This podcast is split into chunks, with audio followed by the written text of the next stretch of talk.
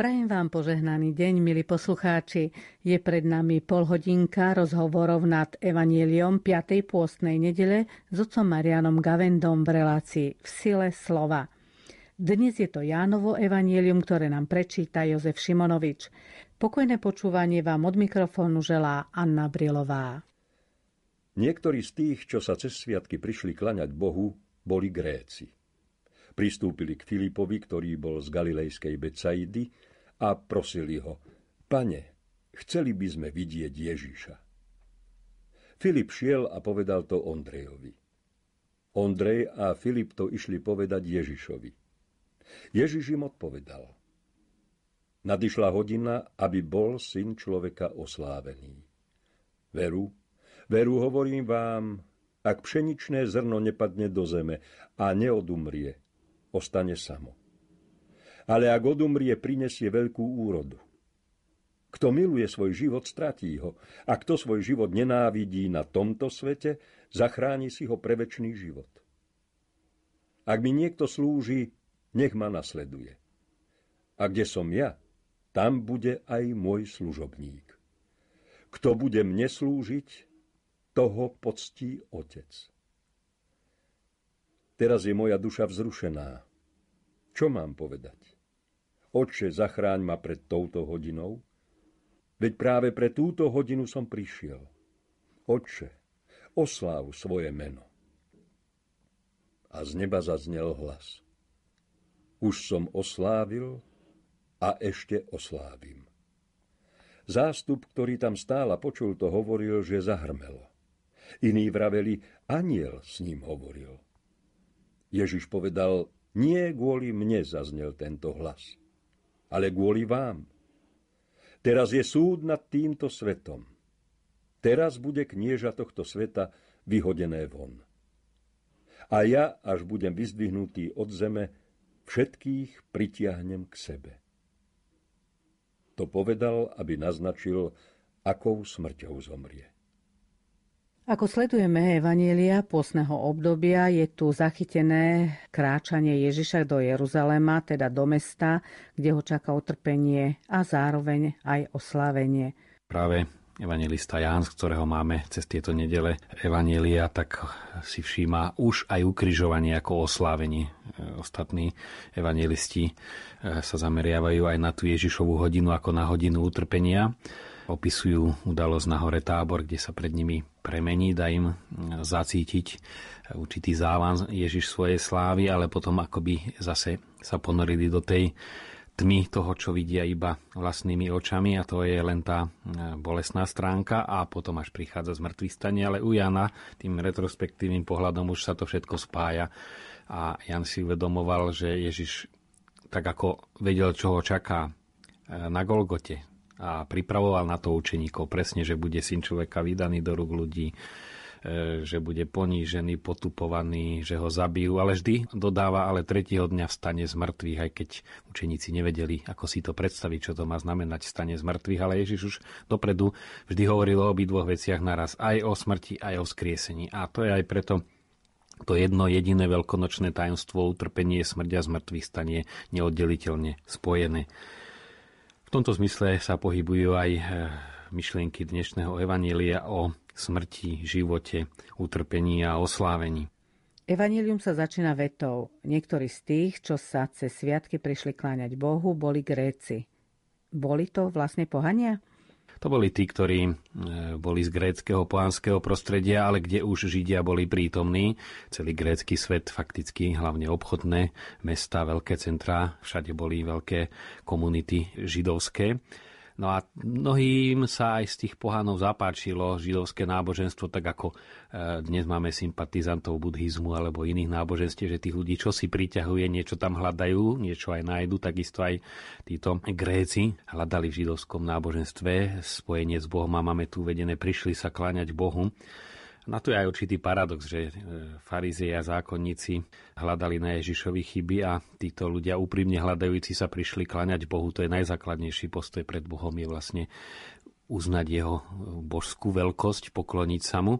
A tí, ako vidíme, okamžite boli aj otvorení pre Ježišovú prítomnosť. To je ten cit úprimne hľadajúcej duše, ktorý je takmer neomilný a naozaj aj kritérium sensus fidei, ten cit pre vieru Božieho ľudu je aj čo sa týka magisteria, učiteľského úradu cirkvi veľmi dôležitý. A tu navidíme tiež sa prejavil. Navidíme tu hneď aj ďalšiu črtu, že nejdu rovno za Ježišom, ale za Filipom, a ten ide za Andreom. Všimnime si, mena Filip a Andrej sú nie židovské, ale grécké mená. Aj tam určitú takú blízkosť, že cítili, aha, tak toto sú takí, e, nám už aj znie ich meno blízko. No a na tých sa obrátili, aby im ukázali Ježiša. A tu už nám nastupuje to postupné sprostredkovateľské poslanie církvy. Ježiš e, založil církev, poslal učeníkov do sveta, aby niesli jeho posolstvo, ale aby ho niesli oni tam je obidvoje podstatné. Aj to ľudské sprostredkovanie, teda církev, ale zároveň to boské, čo je Ježišovo. Tak ako v Ježišovi bola božská prírodzenosť a ľudská, tak aj v církvi tú ľudskú prírodzenosť nahrádza už církev jednak so svojou štruktúrou, organizačnými zložkami, tak ako v organizme všetko funguje, je usporiadané a zároveň aj teda s konkrétnymi ľuďmi, ktorí církev tvoria, ale to podstatné, to, čo církev nesie, nie je z církvy, ale je od Ježiša. Ježiš je to zveril seba samého a prostriedky spásy. No a vidíme, že títo poháňa idú presne intuitívne týmto postupom. Obracajú sa na učeníkov a tí sa obracajú na Ježiša. Ako vidíme, Ježiš Filipovi a Ondrejovi odpovedá. Nadišla hodina, aby bol syn človeka oslávený. Je tu použitý výraz hodina, tak ako deň, Ján ho predstavuje ako deň Ježišovho pôsobenia a hodina, na ktorú sa pripravuje už v káne, hovorí Márii, ešte neprišla moja hodina tá Ježišová otázka. Žena, nie že čo ťa do toho, ale ako to súvisí so mnou, veď ešte neprišla moja hodina, alebo že by už prišla, to je taká otázka.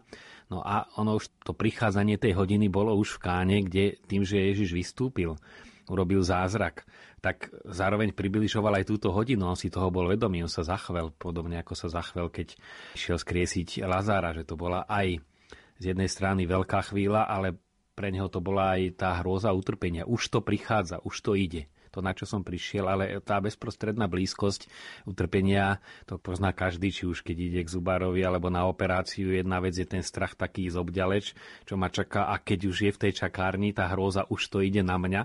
No Ježišova ľudská prírodzenosť z toho cítila hrôzu, že už to prichádza. Je tu zaujímavá vec, že Gréci to povedali Ondrejovi, Ondrej išiel za Filipom a Filip za Ježišom a Ježiš im vlastne odpovedal, Išlo to tak postupne a sprostredkovanie. Má to nejaký význam pre nás? To, čo um, zdôraznili biskupy na poslednej synode, vlastne posledná synoda biskupská, biskupov z celého sveta bola práve o Božom slove a jedna z takých nosných tém bola, že sväté písmo zaznieva v cirkvi. Tak ako teda starozákonné Božie slovo zaznievalo izraelskému ľudu, či už jednotlivcom, ale tí mali vždy poslanie povedať to ďalej. Proroci ich Boh priamo oslovoval, teda jednotlivcov, ale s tým, aby im dal určité poslanie, čo majú povedať ľuďom a izraelský národ aj uchovával knihy zákon a prorokov. Takisto aj Evanielia, teda nový zákon, bol zverený cirkvi a preto v plnosti čítať sväté písmo je možné len v cirkvi. Isté, aj hľadajúci človek si môže v ňom niečo nájsť, a aj nájde, keď je úprimne otvorený a nehľadá tam len nejaké pozbudivé slova alebo nejaké historické správy, ale keď vníma to sväté písmo ako Boží hlas nájde, ale v plnosti to, čo Evanília hovoria, je možné chápať a a zachytávať len uprostred cirkvy. Preto aj to počúvanie Božieho slova pri Svetej Omši, kde je zhromaždená církev a nielen tí konkrétni veriaci, ale sú spojení s celou církvou, celé to bohatstvo objavovania, čo je v tom písme zachytené, je tam prítomné. Čiže e, ozaj to slovo zaznieva v cirkvi, ono aj tvorí církev, sa stretáme ako poslucháči slova aj to je to spájajúce isté aj Eucharistia. To sú akoby tmelivá, ktoré z veriacich robia z jednotlivcov cirkevné spoločenstvo, je slovo, že to, čo nás spája, je to jedno slovo, ktoré všetci počúvame, ten jediný Boží hlas, tak ako slnko svieti na všetkých ten Boží hlas a potom samozrejme Kristus Eucharistii, ktorý ešte hĺbšie nás spája. Ale jedno, jedno s druhým má aj význam, že tvorí církev a zase uprostred církvy to Božie slovo zaznieva. No a preto taký, že ja si vystačím, vedia si zo svätého písma prečítam. Keď si človek myslí, že si vystačí, tak všeli, čo si prečíta, ale to podstatné tam nezbada. A vidíme to ani len na rôznych mudrlantoch, ale aj na rôznych teológoch, ktorí si myslia, že sami tam nájdú, ako veľmi rýchle sa odtúlajú a zrazu vidíme, že má ten teológ úplne zahmlené oči, že tam nevidí nič. A tie ich diela sú tak domotané, keď si človek zoberie ozaj výroky, či už e, otcov púšte, alebo teda veľkých svedcov, tak z toho tá hĺbka, tá brilancia, tá jasnosť až tak sála. Sa mi to stalo aj cez tento týždeň, som niektoré knihy čítal práve od takýchto príliš vedeckých autorov a potom som si pozrel niečo z patristiky, tak som si tak uvedomil, akí sú to ubožiaci tým, že tú pravdu Božiu nevedia sa pre ňu otvoriť, tak ju musia zamotať do toľkých neprehľadných eh, vied, zložitých. Eh, tak ako keď niekto nechce povedať jednoduchú pravdu a začne zatlkať a krútiť, no tak krúti aj okolo obyčajnej veci. No a preto hovorím teológovia, alebo v dnešnej dobe všeli, kto si pripisuje teológ, máme aj v bežných denníkoch ten a onen a hneď čiarka teológ, ale to neznamená, že to sú teológovia katolíckej cirkvi. Eh, to treba rozlišovať teraz, kade kto absolvuje fakulty, denné štúdium, diálkové štúdium, stovky ľudí a mnohí sú aj neveriaci, niektorí tam idú úprimne hľadajúci, že sa často hlásia na teológiu alebo hľadajú cestu k Bohu, ale sú aj takí, že naozaj len potrebujú nejak sa v tom vrtať alebo si zdôvodniť, prečo sú neveriaci a hľadajú na to aj teologické dôvody alebo takú svoju oklieštenú vieru. No a preto treba veľmi rozlišovať medzi teológom a teológom.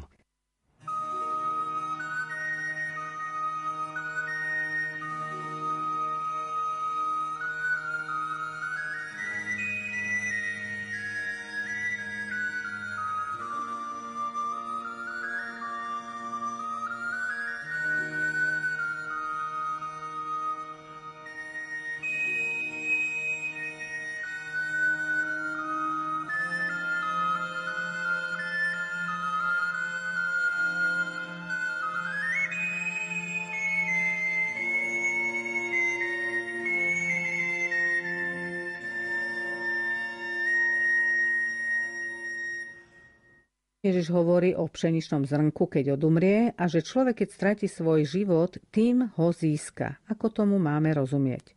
To je tá nám nepochopiteľná logika kríža, že k životu sa ide cez smrť. A to sú tie najhlbšie paradoxy.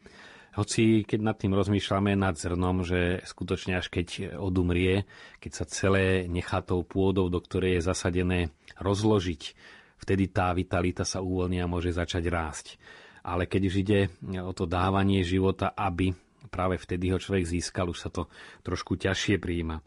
Je to vlastne vyslovená podmienka e, kríža ako podmienka nasledovania Krista. To je veľmi dôležité si uvedomiť. Kríž je to najzásadnejšie kritérium aj pre Ježiša Krista a tu je zaujímavé si pripomenúť, že všetky pokušenia na púšti na začiatku Ježišovho verejného pôsobenia sa týkali vlastne mesiánskeho poslania bez kríža. Diabol chcel, aby Kristus všetko dosiahol, ale bez kríža. Tie pokušenia neboli, aby diabol Ježiša ničil a že by mu tam nahováral nejaký, nejaký ateistický materializmus. Diabol vedel, že z Ježiša nespraví ani ateistu, ani materialistu, ale e, citoval tam sväté písmo, jediné, čo chcel, aby sa zriekol kríža. A všetko bol ochotný mu dať. Na toto som si veľmi živo cez tento týždeň uvedomil, som si po dlhej dobe znova listoval knihe Antikrist od Soloviova, ktorý napísal toto dielo. Samozrejme, dej je tam určitá fikcia, ale do toho deja dal veľmi hlboké myšlienky e, pred viac než 100 rokmi. Naozaj on tam vykresluje, a nie len on, tá podstata Antikrista to nie je nejaký zúrivý ateista bojujúci proti cirkvi. Antikrist chce e, dosiahnuť to, čo Kristus, ale bez Krista. A tam ukazuje aj Soloviev, to je vlastne humanizmus, je forma prítomnosti Antikrista. My budeme dobrí. My zriadíme e, dokonalú spoločnosť spravodlivú. My rozvinieme vedu. My odstránime utrpenie. To, čo aj Kristus robí, ale všetko toto chceme dosiahnuť, ale bez Krista. To je antikrist. Anti znamená aj proti, ale aj akoby pred, postaviť sa pred Krista my si vystačíme. No to je postoj vlastne Antikrista. Preto to aj spomínam, súvisí to aj s Evangelium, aj my neraz si toho Antikrista predstavujeme ako nejakého naozaj, či už jednotlivca, alebo režim zúrivý, proticirkevný. To všetko už tu bolo ale antikrist a súčasný papež to potvrdzuje, to je táto mentalita, ktorá sa stavia nad Boha alebo odmieta Boha. No a či už je to konkrétna osoba, ako sa to naplní aj tie predpovede, to je druhá vec, ale isto celkom, tak ako je kristovská mentalita od prvých 10 e, ročí a 100 ročí až doteraz vieme, čo je kristová mentalita, kristov duch v cirkvi, tak vieme veľmi jasne, čo je duch antikrista. A to znova nie je spojené len s koncom sveta. Duch antikrista už svätý Pavol spomína Ignác Antiochísky, proste to už bolo tam prítomné. No a to treba jasne pomenovať, lebo e, my si to tak de- hovoríme, no veď dobre, Európa hodnot, no to je Európa Antikrista. Hodnoty bez Krista, na ktorých stavala sa Európska únia, ja to už opakujem, odkedy sa o tom hovorí aj dobrých 10 rokov, že vytvoríme Európu hodnot že tu bude spravodlivosť, či tie slúby, keď si pospomíname, čo sa nám hovorili pred referendum o vstupe, že sa odstráni korupcia, všetko zanikne, to zle a vytvoríme Európu hodnú, lebo my sme sa zhodli, že chceme to dobré. Už tedy som poukazoval, že je veľmi ľahké sa na hodnotách dohodnúť ale vieme to najlepšie sami na sebe, ako veľmi jasne uznáme, že je hodnotou dokázať sa ovládnuť a nezareagovať prúdku. Každý to uzná. Ale aké ťažké je, tak nezareagovať. A že naozaj, e, keď je človek, kde si tá jeho prírodzenosť ho ťahá skôr k tomu zlému sme náchylní. A že len milosť nás z toho, z tej náklonnosti k zlému môže vytiahnuť, tak vytvoriť Európu hodnú od bez Božej milosti, to je Európa Antikrista. No a potom má aj samozrejme črty Antikrista. Spomínate črty Antikrista. Aké sú tie črty? Môžete to konkretizovať? Na to som tiež v uplynulých dňoch videl aj jeden taký názorný vzorec, keď si predstavíme kríž rovnoramenný alebo plus veľké a hore si napíšeme demokracia, dole anarchia, naľavo svedomie, napravo polícia.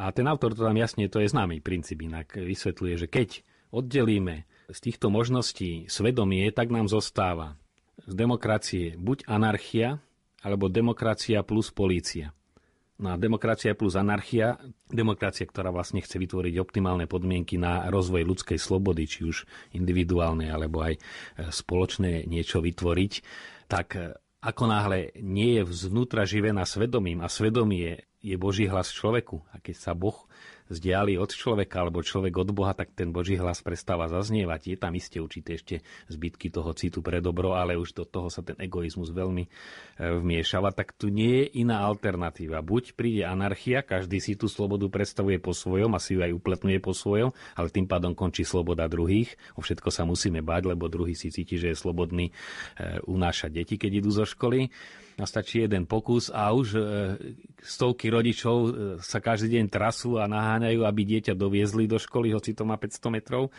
aby ho odviezli zo školy, lebo nevedia, či naozaj zase niekomu sa v jeho slobode nebude zdať výhodné im to dieťa ukradnúť. No a tu vidíme, že buď policajný systém tvrdý, ale to už potom nie je demokracia, keď základné práva človeka musí chrániť polícia a to je ozaj klietka, ktorej sa ocitneme, alebo anarchia. A to zase žiadna sloboda nie je v anarchii.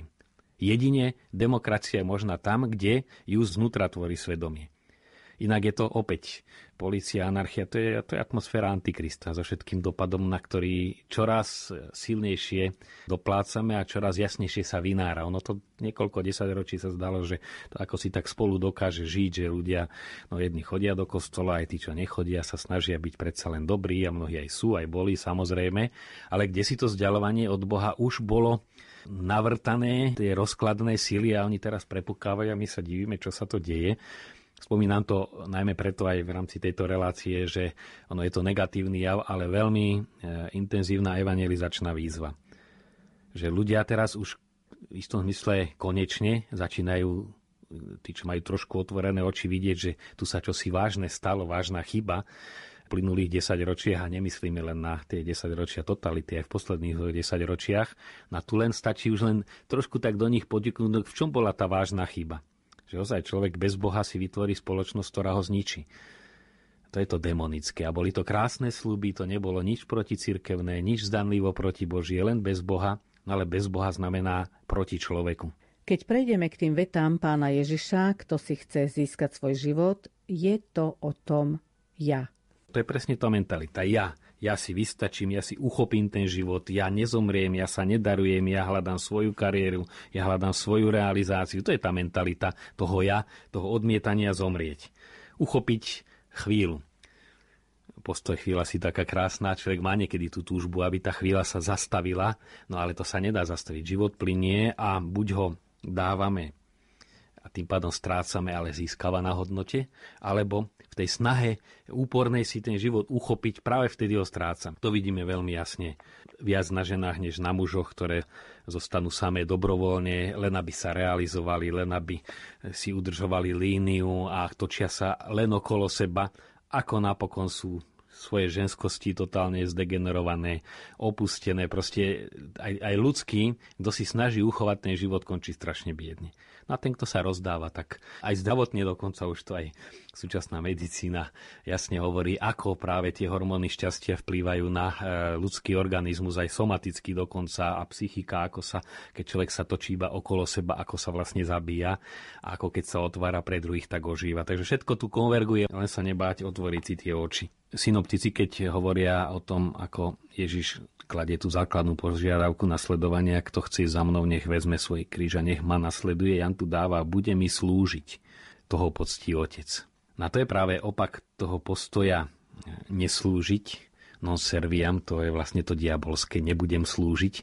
Tam tá zbúra medzi anielmi nastala práve na tomto, nebudem slúžiť a potom aj v raji vlastne toto bolo. Vám má Boh niečo zakazovať, on vám má niečo skrývať, keď si siahnete po tom strome poznania dobrá a zla, tak vtedy budete ako Boh. Čiže nebudete mu musieť byť podriadení. No a vieme, kam to priviedlo, akú katastrofu to vnieslo do dejín aj ľudstva, aj celého vesmíru. No a preto Ježiš hovorí, ak mi niekto slúži, nech ma nasleduje, v dnešnom evaníliu hovorí. A kto e, nenávidí život na tomto svete, zachráni si ho pre väčší. Nenávidie neznamená živiť nenávisť. Keď človek má ten postoj lásky, tak nemôže nenávidieť ani slnko, ani prírodu, ani ľudí. Boh tak miloval svet, že dal svojho jednorodeného syna, tak nemôže ten si od nás čakať, aby sme ten svet nenávideli. Ale skôr je to ten odpor voči tej túžbe užiť si sveta, uchopiť ten život. No a kto pozná zakúsi trochu aspoň ten život darovania, tak tento typ života mu je protivný.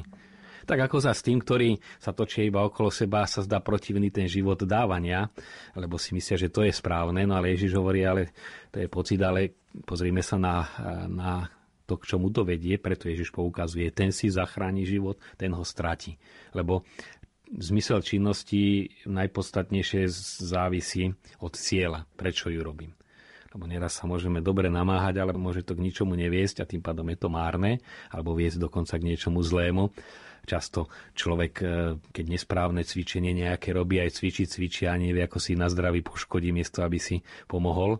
Čiže tá dobrá snaha sa mení na zlu aj v tomto zmysle. Mnohé aj aktivity zdanlivo dobré, ak ten cieľ je len zachovať si život, či točiť sa okolo seba, no tak vlastne už to ničí aj to, čo by o samo o sebe mohlo byť dobre. Ježiš hovorí o služobníkovi. Čo znamená slúžiť, byť služobníkom? Slúžiť neznamená nejaké otrocké postavenie. Ježiš sám hovorí učeníkom, nazval som vás priateľmi, lebo som vám povedal všetko, čo som videl u Otca. Ale slúžiť znamená podriadiť sa, či už ceste kríža, prijať za svoje princípy desatora, to znamená slúžiť. Teda znamená rešpektovať to, čo je potrebné rešpektovať. A znamená to samozrejme aj slúži zmysle byť osožný pre druhých. To, čo vidíme pri poslednej večeri a práve evangelista Jan na to kladie dôraz, že Ježiš sa opásal a slúžil. A hovorí, dal som vám príklad, aby ste aj vy robili podobne. Čiže myslí sa tu aj tá skutočne služba druhým, to dávanie, čo nie je nejaké otrocké, niečo ponižujúce, ale naopak e, povyšujúce. Hovorí sa tu o kríži, ktorý je potrebné prijať, ale ako vidíme, aj sám Ježiš má z toho kríža hrôzu, keď hovorí, Teraz je moja duša vzrušená. Čo mám povedať? Oče, zachráň ma pred touto hodinou, veď práve pre túto hodinu som prišiel. Oče, osláv svoje meno. Osláv znamená prejav svoju lásku tým, že ja dokážem položiť život za ľudí, lebo v tom sa otcová láska prejavila a zase synova k otcovi. To poslušnosť neznamená podriadenosť nejakú, že otec nariadí a syn zatne zuby a posluchne, ale to je prejav lásky, že Otče, kvôli Tebe, keď ti na tých e, tvojich deťoch tak záleží, ja z lásky k Tebe dám ten život. Na to je to oslávenie Boha. Ale vidíme, že zároveň Ježiš vidí toto znešené poslanie smrti, ktorá ho čaká, ale na druhej strane teraz je moja duša vzrušená to, čo zakúšal v Getsemánskej záhrade v plnosti, tak vidíme, že aj v týchto chvíľach, je to už krátko pred Ježišovou smrťou, zakúša tú hrôzu z utrpenia. To si neprotirečia. Takisto aj človek, no pred tým, čo je ťažké prirodzene, má tendenciu uhýbať a musí sa preto, čo je ťažké rozhodovať. Zároveň ale to robí vlastne z toho rozhodnutia niečo aj hodnotné a dôstojné človeka. Ľudia v tej chvíli zachytili hrmenie, respektíve hlas. Čo znamenalo to hrmenie? Hrmenie to nemyslíme, že je nejak búrka, že by išla, ale hrmenie bolo prejavom Božej prítomnosti. E, Mojžiš bol na hore a Boh mu odpovedal v hrmení to, čo si ten majestátne, veľké, to je ten Boží hlas, tak oni aj v tomto zmysle, že hovorili, že zahrmelo, neznamená, že by mali pocit, že ide búrka, ale že to bolo čosi posvetné, to, to zaznel Boží hlas. Iní hovorili, aniel s ním hovoril. Mysleli si, že to čosi tajomné, čo, čo e, zachytili aj tí okolostojaci ľudia, Ježiš ale hovorí, nie kvôli mne zaznel tento hlas, ale kvôli vám. To bola veľká chvíľa, keď Ježiš hovoril o podmienkach nasledovania a od tej preniklo ním samým to zrušenie z tej hrôzy, ktorá na neho čaká, ale zároveň aj z tých vied cítime, že Otče oslav svoje meno už tej, v tom akte toho rozhodnutia sa pre Otca aj v tejto chvíli, to sa zachvelo nebo. No, to bolo čosi tak silné, to nebolo také ľahké, ale to bolo čosi už to Ježišové potvrdenie tej obety. A preto hovorí, až budem vyzdvihnutý od zeme, všetkých pritiahnem k sebe v tej chvíli vlastne už prebiehal ten základný boj medzi diablom, ktorý sa snaží človeka strhnúť a tým mostom, ktorý Ježiš išiel vytvoriť svojou smrťou, teda krížom, ktorý je zároveň rebríkom alebo mostom do neba, alebo práve cez kríž človek nachádza naspäť cestu k Bohu. Takže to už, už to prichádzalo a ono to naozaj Boh dával najavo svoju prítomnosť a samozrejme v tej chvíli aj diabol zakúšal svoju prehru. Čo znamená slovičko vyzdvihnutie? Slovo vyzdvihnutie, ktoré používa Ján, znamená aj teda ukrižovanie, že bude e, zavesený na kríži, vyzdvihnutý, ale znamená to zároveň aj oslávenie. Kríž e, stavali už otcovia ako protipol stromu poznania dobra a zla v raji. Kríž bol stromom života. Ako protipol tu chcel človek byť ako Boh a preto jedol z ovocia stromu zakázaného lebo to bol ten symbol Božieho majestátu a človek po tomto strome nemohol siahnuť. E, strom života, strom poznania dobrá a zla a kríž sa znova stáva stromom života, pretože to ovocie zla, ktoré si človek vybral a to aj zakúsenie zla, lebo kto sa zle rozhodne, tak zakúša aj ovocie zla. A keď sa človek dal oklamať diabola, chcel byť ako Boh, teda stal sa antikristom, chcel si vystačiť, tak prišlo aj to ovocie antikrista, ale Kristus prichádza, aby to zlo odstránil a preto kríž sa stáva stromom života. Tak je znázorňovaný ako strom života. Relácia v sile slova sa končí, lúčia sa s vami a požehnaný týždeň želajú otec Marian Gavenda a Anna Brilová.